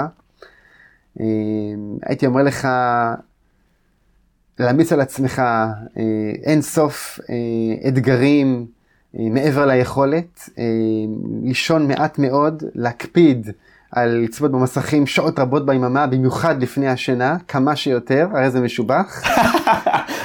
אה, כמובן, אה, לא לבצע שום פעילות גופנית, לא לצאת לטבע, להישאר בתוך ארבע קירות, אה, רצוי בלי- בחדר בלי חלונות. וכשאתה ניגש לסופר, גש רק לעמודת הממתקים חטיפים מאפים, ורק משם תקנה את מה שאתה אוכל. זה מובטח לך, כמעט בוודאות, אה, מחלה כזו או אחרת, אה, בשלב די, מוגד... די מהיר. זה מצחיק, כי כל הדברים האלה, זה בדיוק זה, אנחנו צריכים לדעת מה לא לעשות בשביל להבין מה כן לעשות, ואמרת פה הרבה מאוד דוגמאות של מה לא לעשות, וזה די פשוט, פשוט להימנע. להימנע ולהתפקס במה שאנחנו כן צריכים לעשות. זה פשוט ירקות, לצאת לטבע, כל הדברים האלה. עכשיו, בוא נשאל פה איזה שתי שאלות סגיר כאלה, כן? מה עניין אותך באמת ברמב"ם? כלומר, אתה כשהיית צעיר עוד, אה, מה סקרן אותך בו? קודם כלומר, כל, קודם כל אני עדיין צעיר. לא, לא, אבל אני יותר אומר- אני אומר. את זה בצחוק כמובן, כשהייתי יותר צעיר. אה, הרמב"ם, תשמע, הוא דמות אה, מרתקת, הוא דמות מופת. ההספק של האיש הזה הוא פנומנלי, הוא לא יאומן. אה, הוא לא אנושי אפילו, הייתי הייתי מגדיר את זה כך. היצירות שהוא כתב, היצירות התורניות, ההלכתיות, הפילוסופיות, הרפואיות, זה בלתי נתפס ההספק של האיש הזה. אה, כתבי הרפואה שלו ספציפית מרתקים. אה, הוא הכניס את כל התובנות שלו שהוא אה, קלט ולמד כל חייו בכתבים האלה. הם מלאים וקדושים בעצות והדרכות. לא הכל מובן, חלק נכתב בערבית, נכתב בערבית במקור, תורגם, יש שם שמות של צמחים שאנחנו לא מזהים בכך כל צמח מהו הצמח בימינו, אבל הגישה שלו, רואים את הגישה, גישה הוליסטית, גישה שמסתכלת על האדם, גישה שמאמינה באדם, ביכולתו לרפא כל מחלה. הרמב"ם אה, גם אה, כתב את הכתבים עם המון ענווה. הוא כותב שהוא לא מתיימר, הוא כרופא, מעיד על עצמו, הוא לא מתיימר לרפא שום מחלה. הוא אומר, תפקיד הרופא זה לא לרפא מחלות. תפקיד הרופא זה לעזור למטופל, לבן אדם שמולו, לרפא את המחלה. האדם ירפא את המחלה, החולה עצמו. אומר הרמב"ם, אני כרופא, אני אלמד אותך מה לעשות, מה לאכול, כמה לאכול, איך לאכול, מתי לאכול, ואיזה שילובים לאכול, איך להתנוענע, איך לנשום, איך לישון, איך להתקלח, אני אהיה ה-health coacher שלך. אה, אבל את מלאכת הריפוי עצמה אתה תעשה. אז בגישה עם המון ענווה למלאכת הרפואה, וגישה שרואה את האדם. הרמב"ם גם לא בא לטפל במחלה, הוא מטפל באדם. הוא בודק מה באדם יצא מאיזון. ויש מקום אחד שהוא כותב משהו מאוד יפה, הוא כותב אזהרה לרופא. אומר, גם אם אתה כרופא אה, הבחנת את שורש המחלה, הנה זה החיידק הליקובקטר פילורי שגרם לדלקת בקיבה לצורך הדוגמה, או החיידק סטרפטוקוק שגרם לדלקת בגרון, או לא משנה מה, עלית על הסיבה הפיזיולוגית למחלה. כותב הרמב"ם, תיזהר לא לטפל בסיבה הפיזיולוגית לפני שטיפלת במצב הרגשי של המטופל שלך. הנפש ואחרי זה הדברים. קודם כל הנפש, כי אם, אם הוא חלה גם כנראה שמשהו בנפש שלו לא מאוזן. הוא לא בשמחה, הוא לא בשלווה פנימית אמיתית, הוא לא בטוב, אולי עם כעסים, אולי תסכולים, אולי מרמור, אולי חרדות, אולי... תטפל קודם כל באספקטים האלה, כי תטפל בחיידק, יבוא עוד שבוע או חודש, שנה, שנתיים, חיידק אחר או מחלה ממקום אחר. אל תתעלם, או. אל תתפתה, הוא כותב. לטפל בגורם הביולוגי לפני שטיפלת באלמנט הנפשי של המטופל, תטפל בבן אדם, לא במחלה. היום הרפואה עובדת על פי אה, מחלות, יש מומחה למחלות עיכול, מומחה למחלות כליה, מומחה למחלות אורתופדיות, מומחה למחלות נוירולוגיות ועוד. הטיפול הוא במחלה, ממוקד מחלה, ופחות לראות את הבן אדם, אילוצי חייו, הרגלי חייו, מצבו משפחתי, רגשי, נפשי. תטפל בבן אדם, תחזיר אותו לאיזון בהרבה מקרים, לא אגיד 100% מהמקרים, בהרבה מקרים יתחולל ריפוי בלתי רגיל. זה עמוק מה שאתה אומר פה. ואני אנסה להתעמק בזה כי הרבה מאוד מהאנשים שבאים לאותם קליניקות והכל, שמים להם פלסטר על אותה בעיה. אבל לאחר מכן הוא חוזר, כמו שאתה אומר, לאותם הרגלים, עושה אותם שוב, ונגיד סתם היה לו סרטן עכשיו, נניח, לא יודע מה, באשכים, אחרי זה יעבור לו למקום אחר, סתם דוגמה. כי לא באמת טיפול לו בבעיה השורשית הזאת, שיכולה להיות גם פסיכולוגית במצב חייו. אתה שם לזה דגש מאוד חשוב, כלומר. מרכזי. הפן הנפשי, מנטלי, רגשי, רוחני, הייתי גם אומר, הוא מרכזי וקריטי בתהליך הריפוי, חד משמעית. דוקטור גיל יוסף שחר, אם היית יכול לתת עצה לגיל הצעיר, איזה עצה היית נותן לו סתם בדוגמה? בין אם זה לחיים ובין אם זה... יש הרבה. עצות לתת לגיל הצעיר, אגב לא רק לגיל הצעיר, לכל אדם, בכל גיל שהוא, כולנו צעירים, כולם צעירים, כל עוד אדם חי בעיניי הוא צעיר. יש תמיד לאן לגדול ולהתפתח ולצמוח.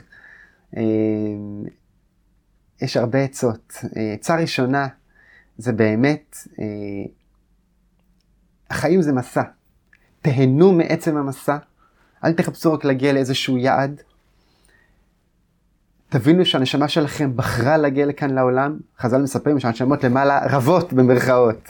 מי תרד לפה? כי המספר המקומות כאן מוגבל. ורק פה צומחים, רק פה גודלים. כל יום כאן זה מתנה. ולדעת להעריך את הטוב שיש לי בחיים, זה כלי עוצמתי לריפוי. היכולת להגיד תודה. תודה לבורא על כל מה שיש לי. גם אם חסר לי משהו בחיים, חסר לי בבריאות חלילה, חסר לי בפרנסה, חסר לי בזוגיות, חסר לי בהצלחה בחינוך הילדים, כל אחד חסר לו דברים בחיים והוא רוצה עוד, וזה בסדר לרצות עוד. קודם כל להגיד תודה על מה שכן יש, כי יש הרבה, גם למי שחסר הרבה, גם יש לו גם הרבה. חברים, מורים, מה, הוא כן, רק הרגליים יש לו, זה גם זה לא מובן מאליו בימינו, ועוד ועוד, כל אחד וה... ולהגיד תודה, אבל להגיד תודה אמיתית, לא רק לסמן, אה, תודה. להיות בתנועת נפש של הכרת תודה. באמת להכיר תודה, באמת, וואו, תודה, כי זכיתי פה לעוד יום. זה כל כך לא מובן מאליו. אדם שחי בהודיה על כל מה שיש לו בחיים, למרות שעוד חסר לו, והוא רוצה עוד, אבל הוא בהודיה על מה שיש לו, הוא שמח. הוא אדם שמח. הוא לא חש את עצמו כקורבן, הוא לא חש את עצמו כאדם שחווה ייסורים, הוא יודע שהוא רוצה עוד דברים, אבל קודם כל, יש לי הרבה, זכיתי להרבה, תודה. אדם שאומר תודה, מאמן את עצמו להיות בשמחה. היו פעמים שאתה לא הכרת תודה? היו בעבר הרבה מקצבים כאלה, וזה תרגול אה, לכל החיים להגיד תודה, בוודאי. אה, היום זה כבר הרבה פחות, היום אני, גם על דברים פחות טובים, אני משתדל, וזה עבודה, זה לא תמיד קל. להגיד תודה על השיעור שזה מלמד אותי. להגיד תודה, הרי לא פעם אדם בדיעבד מבין שמשהו שקרה לו, כשזה קרה זה היה טרגדיה, מה שנקרא במרכאות או בלי מרכאות. זה היה אירוע של סבל, של ייסורים, של כאב, פיזי או, או נפשי. והוא מבין בדיעבד, אחרי שנה, אחרי עשור, אחרי עשרים שנה, וואו, האירוע הזה, זה מה שבנה אותי. זה מה שתרם לי להיות מי שאני היום. אז לזכור שכל אירוע בחיים הוא כזה. כל אירוע, גם אם אני עוד לא מבין איך הוא למעני ובשבילי וכדי לפתח אותי ולהצמיח אותי, הוא בעצם בשבילי. ולהאמין בזה כבר עכשיו.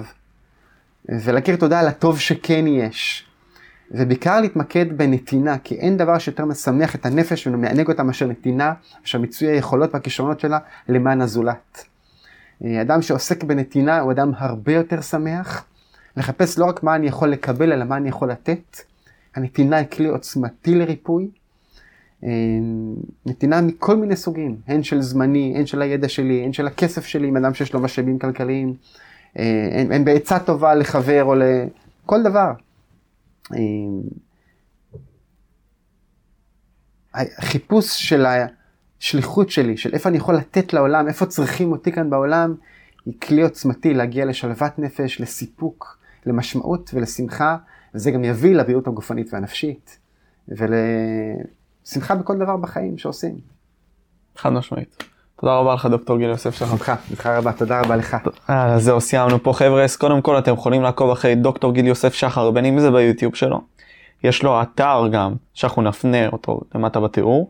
אנחנו גם נראה, יש גם מין סוג של קורס מסוים, כן, שיכולים להירשם אצלך. לימודי רפואה תזונתית, יש לנו אגב שני קורסים מרכזיים, אחד זה לימודי רפואה תזונתית.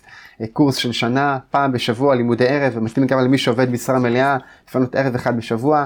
זה מתרחש בתל אביב, בצפון תל אביב, באוניברסיטה, וגם מכל מקום בארץ ובעולם, כי זה הכל מוקלט, כל מפגש מצולם, משודר בלייב בזום ומוקלט, עולה לשרת, זמין לכם לצפייה כל השנה, מכל מקום בארץ ובעולם, בכל זמן שנוח לכם.